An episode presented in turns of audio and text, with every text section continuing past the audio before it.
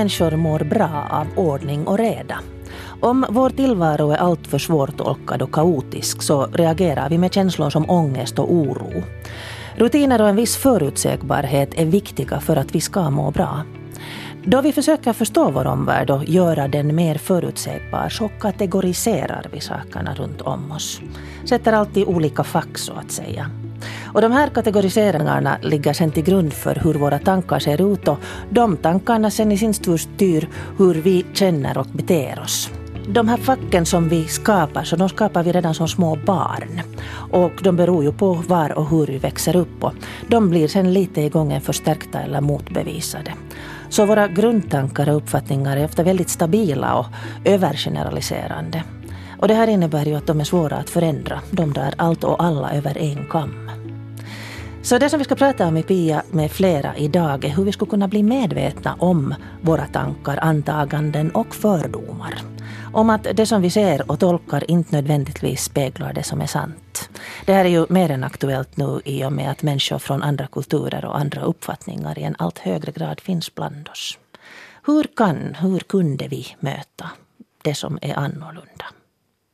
Gäster idag i PIA med flera är direktor Björn Wallén från Stiftsgården Lärkulla och konstnären Maria Sundell. Välkomna. Tack, tack. tack, tack. Och det här är egentligen en fristående fortsättning till föregående program i PIA med flera där vi talar om besvärliga människor, det vill säga människor som vi uppfattar som besvärliga. Nu talar vi om hur vi delar in människor i kategorier, vårt behov att kategorisera. Vad säger du Maria om det här att sätta sig i ett fack? Om jag uppfattar dig rätt så har du aldrig riktigt gått med på det? Nej, alltså jag, jag, jag undviker grupper får man säga. Att grupperas in i någonting överhuvudtaget. Alltså jag, jag är född i så kallade bibelbälte som eh, nu inte eh, så mycket mera ett bibelbälte. Men i varje fall att, att eh, Uh, när folk sätter mig i ett fack så då är det liksom det som, som först kommer upp så här att ja du är ju en österbottning att du är ju lite konstig. Och, och så, så är det det här med konstnär. Så är mitt andra, andra liksom stämpel att du är konstig du också som är konstnär. Och då, då, då liksom tycker jag lätt att, att vad jag ändå står för så, så, så sätts det in i det här att jag är konstig. Att inte, inte det här att det, det, är min personlighet och alla människor är personligheter utan det är mera det här att, att då är jag inne i ett fack genast. Och det, det nej, nej jag, jag, jag, är bara jag. Jag är det bästa av mig själv vad jag kan vara och det är det som jag strävar till också. Att hela tiden vara i den här magkänslan och i den här hjärtkänslan som jag ser det mera. Att, att vara just den jag är. Och det har jag nog alltid försökt att vara så ärlig Men som möjligt. Men att du blir satt i fack? Ja, ja, absolut. absolut. Vi pratade här innan programmet om att ja. uh, vara 50-årig kvinna. Jo, precis det. Alltså, uh, efter, eftersom, jag, eftersom jag liksom går utanför det här att jag är mig själv så får jag ofta en sån här kritik att du, du vet ju inte riktigt hur man ska bete sig. Och, och, och, vi pratar just om det här om 50, att jag har fyllt 55 nu. Och, och folk äh, tar sig friheter att bli väldigt upprörd över det här att, att jag inte inser att jag borde vara en, en, eh, en tant helt enkelt. Och att jag, jag, de säger rent ut så här att du, du inser inte hur gammal du är. Du, du, har, du har inte så mycket förstånd liksom att du fattar att du är gammal. Och jag är så här att va? Eh, är det någonting som man måste inse och som man måste ta till sig och som man måste börja bete sig på ett visst sätt eller någonting så här. Och, och att det hör till. Jag har missat någonting tror jag. För jag har inte förstått det här att, att när man fyller 55 så ska man börja gå med gråa kläder och, och, och, och och knäppta händer eller vad, vad, vad vill de att jag ska göra? De måste ju berätta för mig då hur jag ska vara. Och, och, och liksom de misstänker att jag har, har färgat hår för det för att mina, jag har bara gråa slingor, jag har inte grått hår. Och, och då tycker de att kan inte du liksom låta ditt gråa hår växa ut? Och så säger jag mitt hår växer ut. Det är så här, så här är jag. Och de här kläderna som jag har tycker jag om, det här håret som jag har tycker jag om och det här livet som jag har så tycker jag om. Och ganska kompromisslöst liksom går där, inte utanför ramarna utan jag går innanför mina ramar. Är det här någonting som du har upplevt mera nu när du blir äldre eller har det varit hela livet? Det har varit hela livet för det för att, att jag tror att, att det har varit en sån här familjegrej hos oss också att min mormor hade och gick sin egen väg. Kanske inte så mycket hon. Min mamma gick sin egen väg. Min mamma så gifte sig eller hon gifte sig inte, hon var sambo med eh, författaren Levi Sjöstrand som satt i rullstol och som var mörkhyad. Han kallade sig själv för neger, det fick man göra på den tiden. Och han satt i rullstol och så kallade han sig för invalid. Och det var också helt okej. Okay. Och vi barn växte upp med det här att, att vi, vi hade liksom en liten stolthet över det här att han satt i rullstol. För det för att barnen från byn kom och åkte rally i skogen med den här rullstolen då när de var ute och körde med bil, min mamma. Så, så liksom det här, det här som andra människor kanske upplever som, som någonting negativt, att man får inte säga ens pepparkaka nu för tiden. Så, så vi växte upp med det här att man fick vara lite annorlunda och, och det var helt normalt att, att, att alla är annorlunda.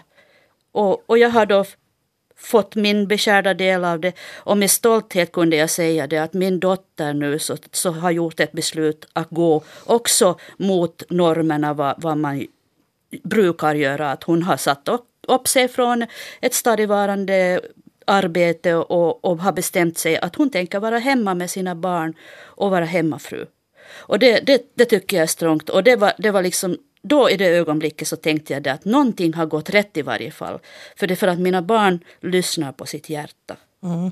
Är det här någonting, jag sa här i början vad jag nu har läst mig till, så är det någonting som ligger i människans natur det här att vi vill gärna uh, kategorisera både företeelser och, och människor. Upplever du att, att i din uppfostran fanns liksom någonting emot det här? Jo, absolut. Alltså, jag, jag, kommer ihåg det där ögonblicket då när vi bestämde oss för att, att Levi då skulle flytta hem till oss. Och vi insåg ju att det var ett stort steg och att, att eh, människorna runt omkring skulle, skulle liksom reagera över det. Men den reaktionen som kom så var jag ju helt eh, förbluffad nu efteråt. För det för att då i det ögonblicket när det hände så kunde jag inte inse det. För det för att jag var ung, jag var bara tio år gammal. Man kunde inte liksom se, se nyanserna. Men nu efteråt så blev jag så här förvånad över och fortfarande blir jag förvånad över att människorna tycker att de har liksom rätt att, att lägga sig i människors privatliv. Om någon mår bra, om man har någonting som är bra, var, var, varför tror de överhuvudtaget att de har rätt att lägga sig i och säga saker som, som inte alls har någonting med, med saken att göra.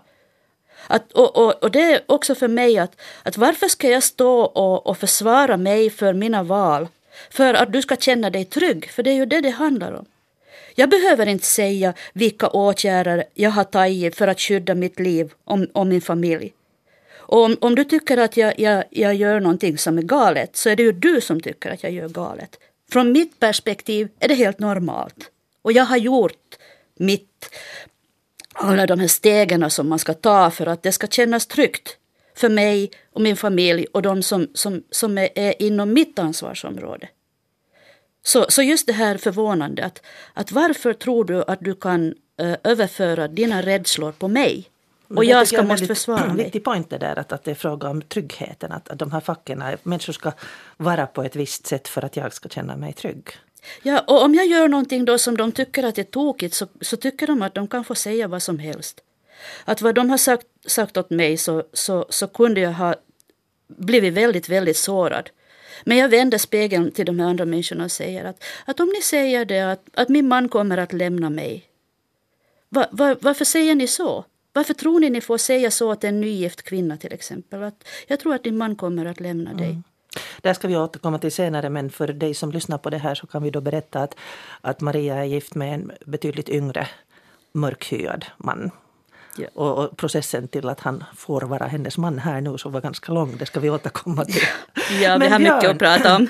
ja, vad säger du om det här med att, att vi behöver ordning och reda, det här kategoriserande?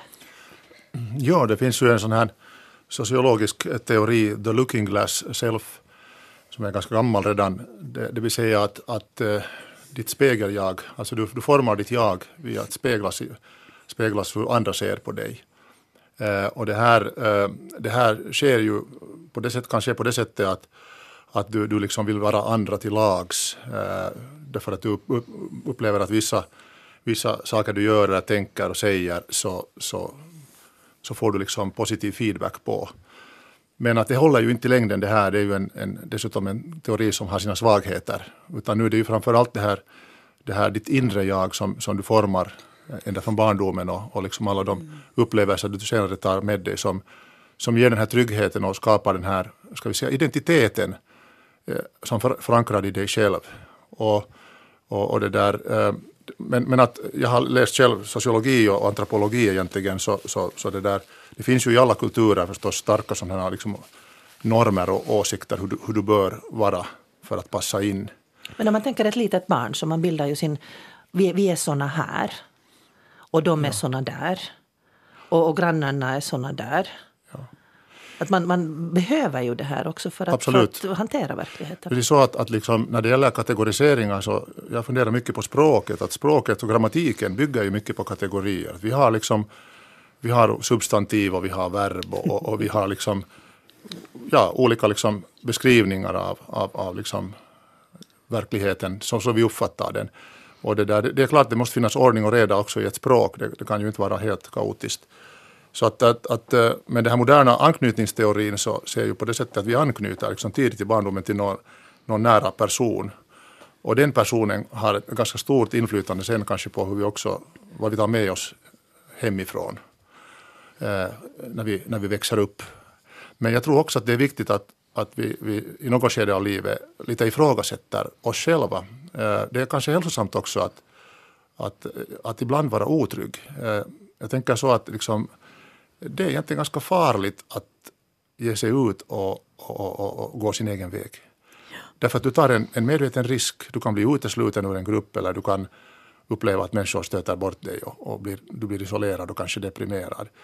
Men, men eh, det där, jag tror att det ligger någonting i det här ändå att, att, liksom, att någonstans måste du ändå i något skede av livet eh, titta på dina egna värderingar. Att, att vad, vad har jag med mig i bagaget liksom, hemifrån och vad, vad vill jag ta med, med mig själv i vuxen ålder. Och så här, så att, att det här liksom speg, spegelbilden finns där hela tiden men, men det, liksom, det är inte, det är inte liksom annat än tolkningar och förväntningar på mig. Och, och, och i något skede av livet måste jag liksom frigöra mig från de här andras åsikter om mig.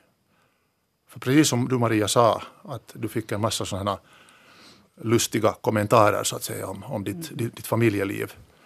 Eh, och, som för dig var självklart men, men, men utifrån andra människors fördomar inte var självklart. Mm. Förra programmet handlade som sagt om, om besvärliga människor och då skrev Birgitta till mig så här. Ofta i livet har jag uppfattats som besvärlig av just sådana människor som jag själv har upplevt som väldigt själviska och jobbiga. Jag har ibland en känsla av att inte överhuvudtaget få ha en åsikt om någonting utan att vissa genast anser mig som bråkig. Kan jag rå för att min åsikt i det, just i det sammanhanget inte råkar sammanfalla med deras? Jag tycker inte om hela frågan. Vi har alla både goda och dåliga sidor. Det är som det ska vara och allting har en orsak. Men när människor sviker när de går till person och beskyller, beskyller mig för sin egen tolkning, då är det inte sagt att jag längre vill ha med dem att göra. Vi måste sluta klassificera och kategorisera människor i tid och otid. Varenda en är ju en individ. Detsamma gäller förresten böcker och genrer. Jag har jobbat på bibliotek i halva mitt liv och det är mycket som göms bort under en felklass eller indexterm. För det finns så många genrer överskridande litteratur och så mycket facklitteratur som handlar om så mycket mer än ett enda ämne. Vi måste göra så här ibland, gruppera och benämna hela grupper av människor eller annat. Men det går så lätt i överdrift så vi vill inte se olikheter och nyanser som ofta också är jätteviktiga. Och gruppen avgör mycket i fråga om hur vi beter oss. Eh, på mina jobb har jag haft både vänner och fiender. Vem som uppfattar mig på ett visst sätt varierar. Ingen människa är bara någon typ. Jag tycker att eh, Birgitta sammanfattar väldigt mycket. Jag ville göra det här programmet just för att, att hon, då vi talade om besvärliga människor så uppfattar vi ju det som är besvärligt som inte passar in i våra fack. Mm. Vad tänker ni om det här? Får jag säga först det här. Jag blir väldigt förvånad och, och konfus på något vis över det här att vem är det som har börja det här med att sätta in människor i fack. Att hur har det, när jag tänker på samhället och samhällsstrukturen, det finns väldigt mycket sådana här olika fack. Till exempel då att vi sätter in arbetslösa i en fack och så arbetande i en annan och så sätter vi rika i en och så sätter vi fattiga i annan. Och så, alla möjliga sådana Homosexuell, heterosexuell, ja, precis, kvinna, det, man, ja, ung, ja, gammal. Ja, och, och liksom, jag har aldrig liksom passat in att när jag, jag har försökt till exempel eh, nu när jag studerar så, så är jag fe, lite fel hela tiden. Eller, eller, jag tycker i, i många, många sammanhang så, så passar jag inte in i bilden. Och då hamnar jag helt enkelt utanför allt, allt det här som, som du ska till exempel, eh, när du är arbetslös så får du inte ha en firma. Du får ha en firma om du har startat den då när du hade arbete. Men om, om du har startat den efter det att du blev arbetslös så fast du bara har en euro i lön på året så räknas det att du är fullt sysselsatt. Och då har du inte rätt till att få, få, få den här eh, arbetslöshetspengen. Och, och det här också när, när jag då har min lilla firma som, som jag, jag är frilanskonstnär så att jag behöver en firma för att kunna ta mina arbeten från de som inte kan skre, ge på skattebok.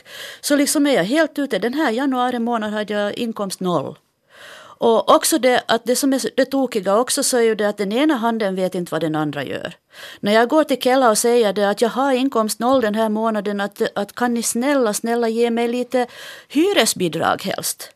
Men så säger de att nej, att du har rätt att få 700 euro, att det är del basinkomsten, så vi räknar det från det att du har 700 euro och, och har du mindre pengar än det så gör du det frivilligt.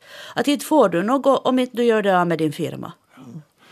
Ja, här, här, kan man ju tala också om den här medborgarlönen, att det skulle vara ett rättvist system så tillvida mm. att, att då skulle man jag inte behöva... tänker på det här med fack, fack som hur mycket myndigheterna också. Ja, ja. Du får en blankett och så ska du hitta en ruta att kryssa i. Ja, Finland ja, är nog precis. byråkraternas förlovade land och, och, och liksom myndigheterna vill, älskar ju att sätta in folk i fack, eller de måste ha det på det sättet, tycker, tycker de då från myndighetshåll. Så den där, det leder ju till det att det finns ingen flexibilitet sen till den här livssituationen och till den här människans liksom, behov. Verkliga Men skulle behov. det kunna vara, för hela samhället bygger ju på uh, att vi är indelade eller att, att, att, på, på, att vi är kategoriserade. Vi kategoriserar och vi är kategoriserade. Skulle det kunna vara på ett annat sätt? Du tog... no, jag, jag, kan bara hänvisa till, till det där, min egen bror som då, då det där eh, hade funktionsnedsättning då från, från födseln eh, och, och det där nu dessutom har en ryggmärgsskada det har varit en sån stor kamp för oss, oss anhöriga liksom, för, för honom att han ska ha rätt till,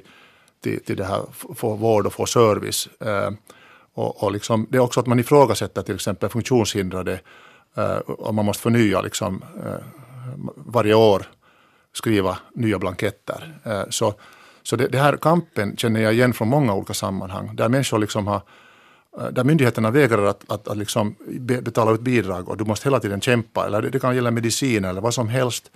Eh, också när det gäller läkare så har läkarna en färdig uppfattning att jaha, du har den här sjukdomen, då ska du ha den här medicinen. Och den kanske inte alls passar dig. Då hamnar du läsa på för att veta att, mm. att, att är det här medicin, vad har den för biverkningar, hur påverkar den mig? Liksom, eller då måste anhöriga göra det för, för, för sin egen nästa, liksom för den som finns i familjen. Som min bror i det här fallet. Så att, att det, är nog, det är nog, det finns mycket liksom o, inflexibilitet i vårt samhälle som vi skulle kunna göra på ett annat sätt. Och jag tror till exempel just att i form av utkomst så skulle, kunna det här, skulle det här kunna vara, vara liksom en, en lösning. Att, att, vi skulle beakta att, att alla är individer? Att alla... Ja, att vi har alla individer också eh, frilansarbetare är ju en, en grupp som, som verkligen är utsatt idag. Ja det är inte bara konstnärer utan det är författare och, och, och andra också. Eh, men, men, att den här diskussionen om medborgarlön den, den tar ju fart med jämna mellanrum och, mm. och, och liksom, den har ju inte löst sig åtminstone tills vidare på grund av just myndigheternas olika tolkningar. Men jag funderar ändå om vi går tillbaka till det här att, att vi måste kategorisera. Så, så jag uppfattar ju att det är en det skulle inte fungera utan att vi skulle ha de här grovhuggna kategorierna, grov, grovhuggna, mm. även om de är klumpiga. Jo, men nu, nu står vi ju inför den situationen också det att, att den här personliga kontakten till alla de här myndigheterna försvinner. Så att du har inte ens möjlighet att förklara dig att, eller få en förklaring. Alltså egentligen så borde varje människa ha en advokat som sköter allt från att vilka vacciner du ska ta till, till hur du ska skaffa dig ett körkort och, och, och, och hur du får barnbidrag och vad som helst. Alltså vi hade ju en advokat när vi, vi skulle eh, då få ett, ett inresetillstånd till min man. Och han visste ju inte hur man skulle göra överhuvudtaget. Han gav ju oss fel information och, och, och jag fick ta reda på allting själv. Och vi gick ju den långa vägen att vi, vi gick alla blindgångar som vi kom till slut. Men, men just det här att för att vara en vanlig med, människa och överleva så behöver du experthjälp. Du behöver en hel crew med, med människor som säger åt dig att nu ska du ansöka om det och nu, det där har du rättigheter till. För de här myndighetspersonerna är nog ganska snåla ibland att, att komma med information. Att, att, nej men, för, för jag hade bara en endaste fråga då när min man skulle komma hit och det var det att hur ska jag få ett legalt inresetillstånd till min man? Och, och, det här var ju fel, den här frågan var ju felställd från början. Det fattar jag ju inte, dum som jag var. Utan jag skulle, jag skulle fråga att eh, kan jag snälla vänner få ett, ett, ett inresetillstånd till min eh, man? Att kan, ni, kan, ni, kan ni hjälpa mig? Det ville de inte heller göra. Men där var det då du... frågan om att, att det kategoriserades då att han är yngre än du ja. och han vill komma till Finland. Och han är från ett afrikanskt land där alla, alla liksom vill komma till det förhärligade Finland och, och, och, och skopa pengar och de vill göra allt möjligt här. Så liksom vi hade ju, hade ju oddsen emot oss från första början. Så det uppfattades då att, att uh, han får en fri biljett via att gifta ja, sig ja, till dig? Precis. Och det var ju därför också som de här som vet bäst så, så sa åt mig också att de, han kommer att lämna dig för en yngre och vackrare kvinna som uh, framförallt kan ge honom barn. Afrikanska män vill ha barn och de vill ha pengar och de, de, de har överhuvudtaget inte varken känslor eller någonting. Dessutom är de lågt utbildade så att de, de, de gör som de vill. Och, och, och, det var ganska många kategoriseringar. Det var mycket, mycket kategoriseringar och liksom jag, jag blir förvånad över att just det här att det är kan, vi kan ju säga det här att det är korkade människor som har sådana här åsikter. Men det är det inte. Utan det, det är högt utbildade människor och kloka människor som kommer med, med sådana här kommentarer. Och just det här att jag skulle bli väldigt arg och besviken och jag skulle, skri, jag skulle stryka dem från mitt testamente. Men det är ju just det att jag ser att det här handlar egentligen inte så mycket om mig. Utan det här handlar just om, om, om varje enskild människas personliga rädslor. Är jag rädd för att vargen kommer och tar mig så då vill jag skjuta vargen. Så är det. Mm. Att, att dansar jag med vargarna så då behöver jag inte alls vara orolig för att vargen kommer. Du har eh, som antropolog då skrivit om, om de här nomadfolken i Afrika, om vi går tillbaka till, till Afrika här nu. Um, om man tänker att den här kategoriseringen är ett sätt att tränga bort våra rädslor. Vi behöver den här tryggheten, vi vet att, att det här är så här. Så hur är det för ett nomadfolk? Det är intressant i östra Afrika att nomadfolken, flera av dem så är ju statslösa. De, de går över gränserna för att de följer, liksom, de följer den här äh, betesmarkerna där, där det finns liksom bete och de, de vet exakt var det bästa gräset finns för, för boskapen och så vidare. Och då, då, det har ju blivit problem för, med det här att gå över en gräns en, en, till, en annan, till ett annat land och föra sin, sin jord. För att det strider mot den här liksom nationalstatens idé då. Men, men att det där, den här livsföringen så den, den har ju varit hotad ganska länge och, och många vill att, att de här nomaderna ska, ska bli stationära jordbrukare. Men de facto så visar de här nomaderna prov på en oerhörd överlevnadsförmåga. Just tack vare att de är flexibla och de har lärt sig att, att anpassa sig till sin livsstil. Men de, de har hemskt svårt med, med byråkrati och på det sättet redan till exempel en folkräkning i ett land i Afrika kanske är väldigt svår att göra. För vi har rörliga grupper som rör sig mellan olika regioner och, och därför är, det finns många afrikanska länder som inte riktigt har koll på sin exakta befolkning ännu idag också. Mm. Eh, just på grund av, av, att det finns till exempel nomader. Inom den här nomadgruppen, alltså finns det där då den här kategoriseringen vi, vi är såna här, de är såna där? Eh, det finns ju nog på det sättet att, att den här klantillhörigheten är väldigt stark och klanen definierar din, din position. Och, och så finns det ju naturligtvis en högaktning för de äldre och, de, de äldste och så här. Att, att den, den, den, det liksom finns ju väldigt kraftigt och, och, det finns ju också nog stridigheter mellan klanerna sen och, och så här. Att, att, eh, men, men det finns också väldigt fredliga stammar så man kan inte generalisera där alls utan mm. det, det, finns liksom riktigt, riktigt liksom från, från riktigt fredliga till, till riktigt krigiska, åtminstone i historien har det varit så. Men, men att eh, mycket har man ju sagt att kolonialismen har bidragit till det här. Och det kan man ju säga när Afrikakartan ritades upp vid Wienkongressen 1885 så var det ju vita eh, geografer som drog streck med, med, med linjal på kartan och mm. delade upp länderna. Mm. Så att kolonialismen skapade liksom en kategorisering av Afrika som inte baserade sig på naturliga områden. Nej, och det, och det, det, skap, det, har skapat mycket av de här inbördeskrigen och de här stridigheterna just mm. för att det var i grunden liksom vita, vita män som ritade upp kartan. Ja, det ser jag ju mycket när jag far till min mans hemland Nigeria. Att, att Nigeria existerar ju i praktiken inte. Utan det, det är, eh, för, för det första så är det tre olika stora grupper. Då. Det, eh, det är Hausa, och Yoruba och, och Ibo-folket. Och de är helt sinsemellan väldigt, väldigt olika. Och så finns det kanske 200 mindre kategorier, då 200. Och, och, också det att den här mängden som finns där så är ju, är ju liksom nu närmare då 200 miljoner. Man vet inte egentligen heller hur mycket människor det finns där. De dör och de föds eh, för varje gång man, man blinkar så man ska sluta upp och blinka. men, men, men, men liksom just det här att, att jag, jag, jag är väldigt fascinerad också av, av, av sådana företeelser som har då uppstått med att vi, vi, vi, vi sätta människor i fack. Att, och där är ju en sak då just det här med gränser.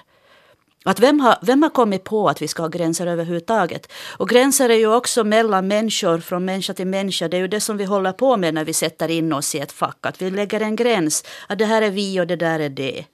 Men, men, men att, att eh, jag skulle vilja att någon skulle peka liksom på den där gränsen där. Att var finns den egentligen? För men om vi tänker då på dagens samhälleliga situation. Det här är ju någonting som i snart sagt varje dag syns i, i nyheterna. Det här att, att vi vi försvarar våra gränser, det kommer folk över våra gränser. Det är fråga om på en konkret nivå, människor kommer över gränserna till Finland, över de geografiska gränserna. Men sen kommer människor också över våra abstrakta gränser genom att tänka annorlunda, genom att ifrågasätta vårt sätt att vara eller vi ifrågasätta någon annans sätt att vara. Jo, men, men just det här, det, här, det här att säga det att vi ska stänga våra gränser till exempel. Att, vad menar de med det? För, det för att, att den här gränsen finns ju i princip inte. Att den här flyktingströmmen nu, eller det här folk rör på sig. Jag, jag ser det mera som det här att folk rör på sig. Alltså just att om man tänker då att min mans land har 200 miljoner människor. Det finns människor som vill resa och vill flytta på sig. Och liksom det är ju som vatten. Det, det, när vattnet börjar liksom röra på sig så söker det sin väg. Och då finns det inte liksom gränser heller. Inte att, mm. att, eh, att den här gränsen också som vi tror att vi har, den här starka gränsen här mellan våra länder. Nu ser vi att inte, inte det, alltså stänger de porten så får man bredvid porten. Att det, det är så. Jag skulle säga att, att, att folkvandringarna har ökat i världen och det, det är liksom eh, det är ett faktum att, att vi lever i en mer global värld. Och det borde egentligen vara utgångsläge, liksom, att, att inse att, att vi, vi, vi liksom vi, vi, vi, har liksom en global by egentligen. Och, och, och det där, då, då, blir de här nationsgränserna inte det viktigaste. Men det är ju det som man nu diskuterar inom EU och det här med Schengen och allt det här Dublinavtalet. Att, att, liksom, att, att man försöker hålla sig till sådana gamla avtal som inte mer riktigt vill hålla. Och man kan inte hantera nu den här det här det lite just, ökade flyktingvågen. Här i början att, att det är fråga om, om någonting utmanar vår, vår kategorisering. Om någonting är oförutsägbart så väcker det ångest och oro. Ja. Tycker ni att det, det, är det som syns i samhället nu, den här stora ångesten och oron? Absolut, och, och liksom jag läste ju presidentens tal där och hade mina egna funderingar på det. Men jag såg det mera som en sån här personlig sak, att han, han är orolig för sitt land. Och, och att han inte kunde kanske formulera sig så att, att, att han fick sagt vad han ville ha sagt och att det blev lite grodor här och där. Så det, det, det är mänskligt. Han är en människa, han är inte, inte någon galjonsfigur eller någon sån här stor halvgud. Och, och jag, jag förlåter honom för det. Men vi, vi pratar ju om, om, om man tänker den diskussionen som förs i samhället. Så uh, asylsökandena, alltså, de är sådana som våldtar. Till exempel, ja. Där har vi en kategorisering. Alla asylsökare är potentiella våldtäktsmän. Absolut, och det, det är klart att, att rädslan dominerar just nu. Och, och det där jag hoppas ju själv att det är ett övergående fenomen för att det där, men, men det finns nog risker, risker att det kommer att äh, ska vi säga, slå rot ännu starkare.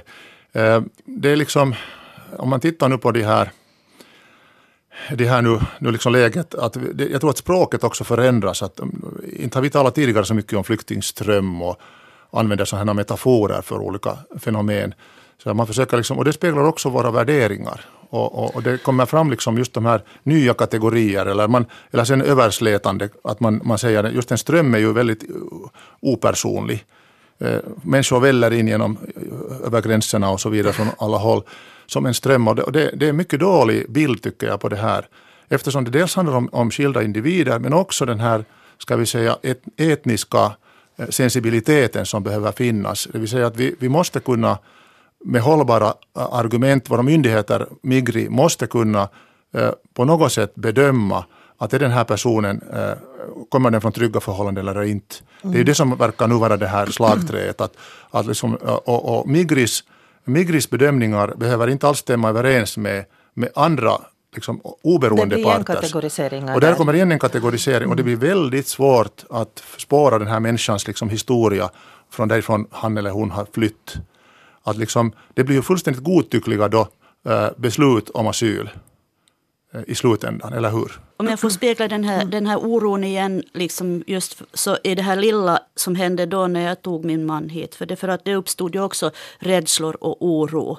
Och det är ju alltid när det är nya saker som kommer och, och så, så blir det här, det blir en viss oro och det blir en turbulens. Vi måste förändra våra tankar och, och värderingar. Och, och, och förrän det lägger sig till ro så, så, så är det ju uh, en, en orolig tid. Och, och, i det här fallet nu med de här flyktingvågen så tycker jag det att vi stirrar oss blinda på de här eh, farorna. Att vi, vi ser inte den här potentialen i det här för, det, för att nu kommer ju faktiskt en hel stor grupp med, med utbildade unga män arbetskraft till Finland som ger ny impuls friska vindar som kommer. Vi skulle kunna se det så också. Frågan är inte att hur, många, hur ska vi liksom klara av att ta hand om de här, utan frågan är hur, var ska vi sätta de här människorna? Hur, mm. Inte hur många ska vi ta, utan hur ska, vi, hur ska vi fördela de här människorna så att de hamnar på rätt plats? Och hur ska vi så snabbt som möjligt få dem att, att eh, att förstå var de har hamnat egentligen och, och att de hittar sin plats. Mm. Men det som är spännande, vi ska höra ett inslag här, det är nämligen så att äh, jag tänker på det här äh, ångesten och oron som kommer av det att vi möter det oförutsägbara. Så konstaterar då forskare vid Åbo Akademi att Finland håller på att radikaliseras att den senaste tidens nyheter om bland annat gatupatruller är ett symptom på det och en resultat av en polarisering som har pågått i Finland redan en längre tid. Det är Jesper Alm från Åbo som har talat med Mika Helander som är politisk doktor i sociologi vid Åbo Akademi. Nu finns det en risk att eh, vi, vi har sett det från historien att det kan leda väldigt långt att eh, ifall eh, människorna börjar ta lagen i egna händer och upplever att, att den här som legitima eh, maktutövningen som representeras av staten, så att den inte liksom räcker till. Att eh, nu är det väldigt viktigt nu att, att staten och beslutsfattarna visar att det är de som har, som in, inom ramen för den här demokratiska maktutövningen, att det är de som har har liksom makten i sina händer och, och har kontroll över samhällsutvecklingen och att de också lyckas skapa trygghet och framtidsutsikter till människorna. Inne på samma linje är teologiedoktor Patrik Hagman som ser med oro på dagens samhällsklimat. Jag, jag ser nog det som helt, helt realistiskt att, att, att vi har så att säga politiskt våld och kravaller i Finland inom detta år. Alltså om den här utvecklingen fortsätter som den gör nu så, så uh, är jag nog orolig att det kommer någonting sånt. Och sen så, ser man, så beror det på vad som händer då när någonting händer, vilken reaktionen blir. Men jag, jag ser nog att det här är nog, vårt samhälle håller på att destabiliseras väldigt snabbt nu. Både Hagman och Helander är överens om att polariseringen till viss del beror på att enkla sanningar idag är i ropet. Det är som om man skulle ha glömt bort att världen är komplex med många olika perspektiv och att debatten rasar i en hård takt där alla provoceras och snabbt med en knapptryckning kastar fram sin åsikt. Det här är en utveckling som snabbt kan eskalera, säger Helander. I värsta fall så, så kan det utmynna i krig och konflikter och, och, så vidare. Men det finns sätt att motarbeta den negativa spiralen och Helander efterlyser nu eftertanke av alla som deltar i samhällsdebatten. Man ska försöka undvika förenklingar. Det är en viktig utgångspunkt att nästan vilken som helst sak som man börjar analysera så så det här, bara man tar reda på saker lite grann så visar det sig att den är mer kom komplicerad än, än man skulle tro. Hagman håller med och betonar att det är på allas ansvar att skapa ett gemensamt samhälle. Vi måste helt enkelt slå vakt om, om, om ett utrymme där vi kan liksom umgås och leva tillsammans trots att vi är olika. Det, det är på allas ansvar. Och sen skulle jag nog önska att våra politiska ledare skulle ta lite större ansvar nu. Jag tycker de är märkligt osynliga i den här galopperande utvecklingen vi har sett de senaste veckorna. Det var alltså Jesper Rand som hade gjort det här inslaget. Vad säger ni om det här? Man ser ju på, speciellt på sociala medier det här jättesvartvita, enkla, kategoriserande tänkande. Varför, har vi, varför blir det så? Ja, jag tycker att det, det är skrämmande att se på det sättet, men att eh, det finns ett begrepp som tycker jag definierar det ganska bra. Eh, affektsmitta. Mm. Det vill säga att man skriver någonting på sociala medier i affekterat tillstånd. Man är, man är arg, liksom rasande över någonting. någonting och, och, och det där. Sen när man delar det på sociala medier så smittar det ju den här affekten. Det vill säga det blir andra som blir upprörda och, och det blir för och emot och det, det blir liksom en, en eh, infekterad debatt. Alltså det, det är långt från det här att, att liksom mötas på ett, på ett liksom öppnare sätt och ett dialogiskt sätt. Att vi håller på att tappa bort också den här dialogen som, som egentligen borde vara det som vi, vi borde sträva efter. Att liksom hitta det här att vi kan vara av olika åsikt i frågor men vi måste kunna också rationellt resonera kring, kring våra olikheter och förstå varandra bättre. Det vill säga, jag sitter inte inne med hela sanningen när jag argumenterar för någonting, utan det finns någonting gott i den, den som jag diskuterar med, som också har, har någonting som, som att tillföra i diskussionen. Till och med sannfinländarna och, och, och, och, nationalisterna kan ha någonting gott i sig, om vi vill se det så. Men det är tyvärr så att, att nu får den här retoriken liksom dominera helt i samhällsdebatten och, och då blir det också det här svaret blir radikaliserat, om vi säger det så, eller affekterat. Och det är inte ett sätt att föra, föra en dialog, utan det, det är någonting annat. Det är mm. hatretorik. Jag har satt en ära i att, att hålla mitt Facebookflöde till exempel öppet. Att, att inte avlägsna människor som har andra åsikter än jag. Men nu läste jag här om dagen en nyhet. Det var en, ett plan som hade startat från Somalien och det hade blivit ett hål i sidan av den. Och eh, enligt den här nyheten som var översatt, den var på finska YLE, så stod där att en äldre finländsk man, vanhempi suomalainen mies, oli loukkaantunut. Och så hittar jag en sån här kommentar, en människa som har delat den. Jag ser den på finska. Och om du är känslig så håll för öronen. Vähintäänkin harhaan johtava sanoa neekeriä suomalaiseksi, koska suomalainen assisioituu välittömästi normaaliin valkoihoiseen suomalaiseen, ei suinkaan alkukantaiseen neekerimusliimiin. Toimittaja Päivikin lienee niitä pikkutyttöjä, jonka oma suvaitsevaisuus ja maailman halailu saa pillunkin kivasti vuotamaan mahlaa om man översätter det hastigt så konstaterar hon då att, att det är vilseledande att kalla en neger för finländare för att finländare associerar omedelbart till en normal vithyad finländare, inte en primitiv uh, negermuslim. Och sen kommer här kommentar om den här redaktören Päivi som tycks vara en sån där liten flicka vars egen öppenhet och kramande av världen får henne att reagera sexuellt, om vi nu uttrycker det lite mer städat. Eh, vad är det som får de här, här, här liksom vimlar det av just det som vi pratar om idag, att sätta i fack. Ja, och hur, hur människorna eh, tror att de kan få kläcka ur sig vad som helst. Men det alltså får det, man ju idag. Alltså det är ja. det som, vi, vi, vi blir allt svartvitare i det här. Alltså det var ju också en uh, icke nämnd manlig person som kom fram till mig och sa att det är tur att du inte får din man hit till Finland. För du tar honom hit bara för att du ska ha hm, hm med honom och sen när du tröttnar på honom så då slänger du ut honom och så får du efter en ny åt dig. Och de kall, kallar honom för allt möjligt och jag is inte ens nämna det här för det för att det är så fult att det är inte, det är inte för mänskliga öron. Att just det här att hur, hur kan man som anser sig själv liksom som intelligent och, och, och kunna kläcka ur sig sådana mm. här saker. Jag kan inte ens förstå.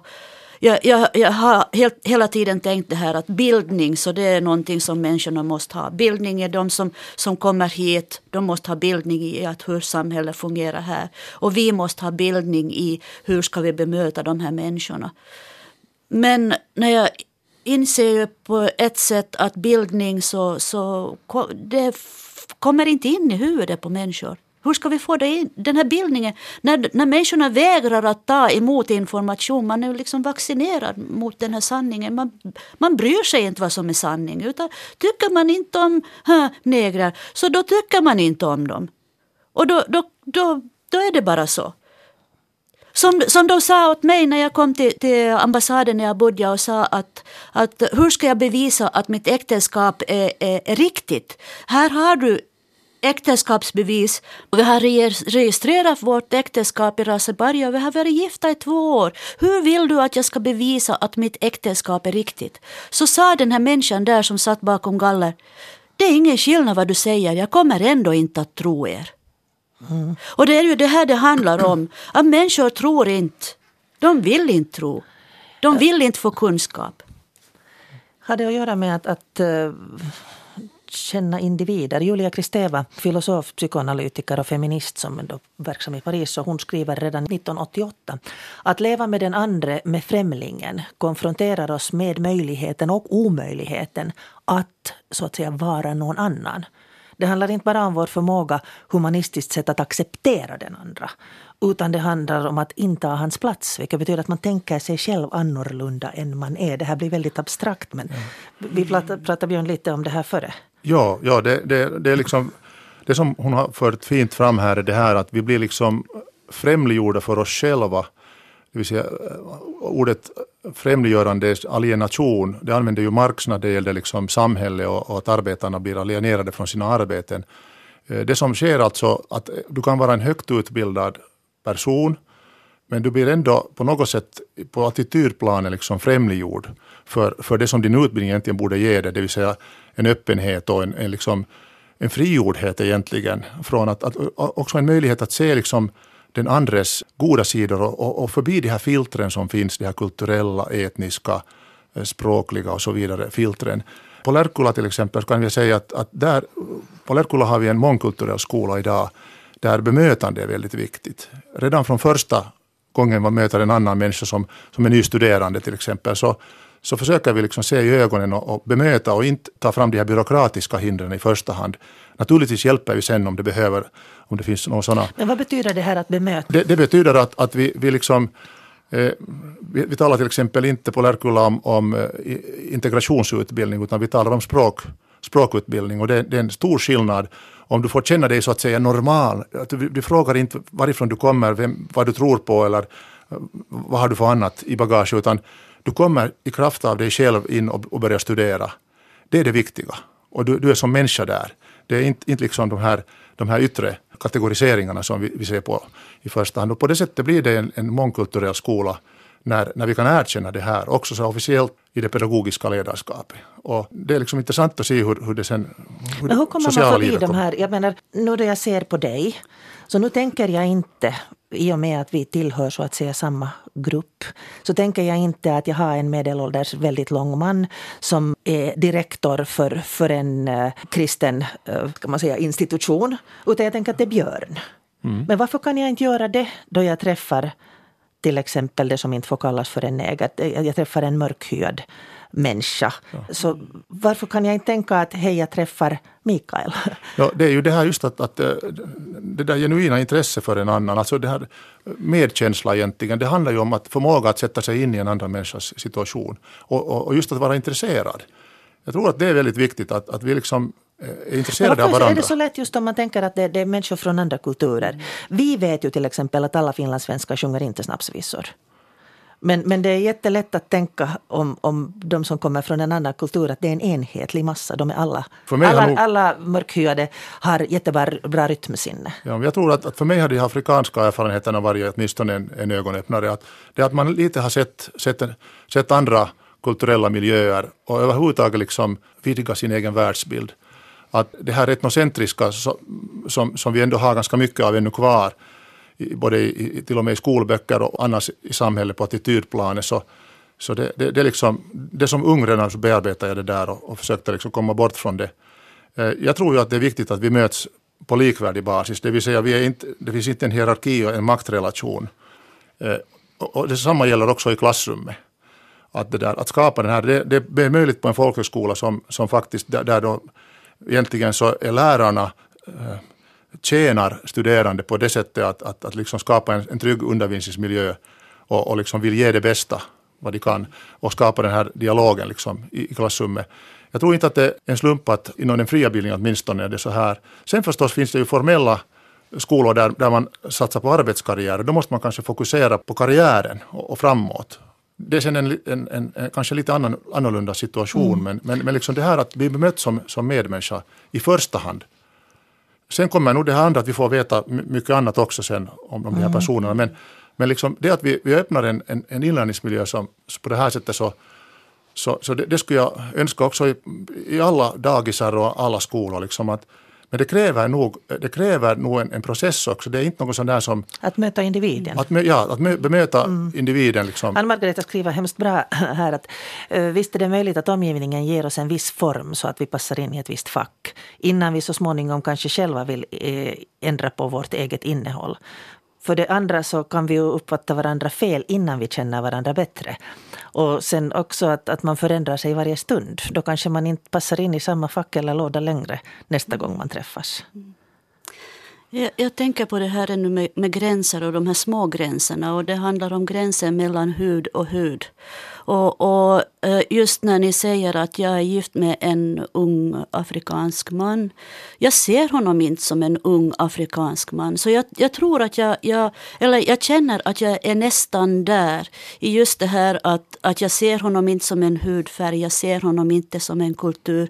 Utan han är helt och hållet min man. Och det, det finns en hudlöshet mellan oss. Och en, en öppenhet, en, en, att vi är ett så, så där som man ska vara då när, när man är, är, man och hustru. Man ska vara ett och det ska inte finnas gränser. Mm. För det finns ju gränser också mellan man och hustru och, och, och, det ser vi att, att vi vill inte riktigt helt och hållet öppna de här gränserna. Och trots att, att, att vi är så olika, vi har olika kulturer så, så är vi så väldigt, väldigt nära varandra och det finns inte konflikter mellan oss. Att vi har ett mycket lugnt liv. Vi tycker båda om att plocka blåbär. Och där möts vi i det här att plocka blåbär. Mm.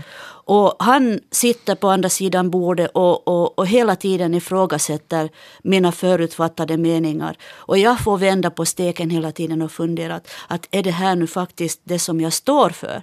Och han får, du pratade om att, att han blev upprörd när du hade röda ljus Ja, alltså det sådana får... lustigheter också som han, han, han ifrågasätter. För det för att, att han har blivit uppfostrad med det att man ska inte ha röda ljus. Mm. Och man ska inte ha en katt hemma heller. För det kan vara en, en, en elak granne som har förvandlat sig till en katt och så, så, så kan man hamna illa ut. Att, att om man vänder ryggen till så kan den äta upp Men är det här då någonting som, som egentligen om man översätter det här, det, du talar nu om, om två individer som dessutom har ett intimt förhållande. Men är det här någonting som vi behöver också på ett större, på ett makroplan? Absolut, vara mera öppen. Vara mera öppen och liksom inte heller liksom vägra att stiga in i den här rädslan. Och hela tiden se det här att vad får vi ut av det här? Att vad kan vi göra av det här? Först hitta den där gemensamma nämnaren. Vad kan, vad kan vi börja liksom helt praktiskt liksom plocka blåbär tillsammans? Och göra ja. saker tillsammans för att känna på varandra. Att vad, vad, vad har vi gemensamma nämnaren. Och sen liksom just det här att de här sagorna som vi berättar, för jag har ju också sagor som jag berättar att man ska spotta tre gånger när katten, svarta katten far över vägen. Och han skrattar ju alldeles hjärtligt åt det. För det, för att det här är ju saker som vi kanske inte tror på och han kanske inte heller tror på att katten förvandlas mm. till. Men, men det är ju våra sagor egentligen som vi hela tiden berättar. Och egentligen så, det som vi säger att är sanningen, så det är ju egentligen sagor som vår mamma och pappa har berättat oss hur de upplever verkligheten. Mm. Ja, jag skulle säga att den här livsberättelsen, så den, den är ju liksom varje dag skriver jag ett nytt kapitel i, i den här livsberättelsen och, och, den här öppenheten, vi kan ju bli utnyttjade också. Alltså då får vi säga att inte, inte ska man heller vara blåögd och naiv. Att uh, det, kan, det kan hända saker som, som, som människor med, med annan kanske etnisk bakgrund som, som utnyttjar en också. Så att det, det är liksom inte frågan om att, att, att nu skönmåla alla asylsökande. Men där blir det också samma, samma kategorisering. Att man måste vara för eller emot. Ja, Antingen är man det som kallas då suvakki, eh, lever i sin rödgröna bubbla ja. och, och, och är naiv och tror gott om alla. Eller sen är man Odins soldat som vill värja om ja.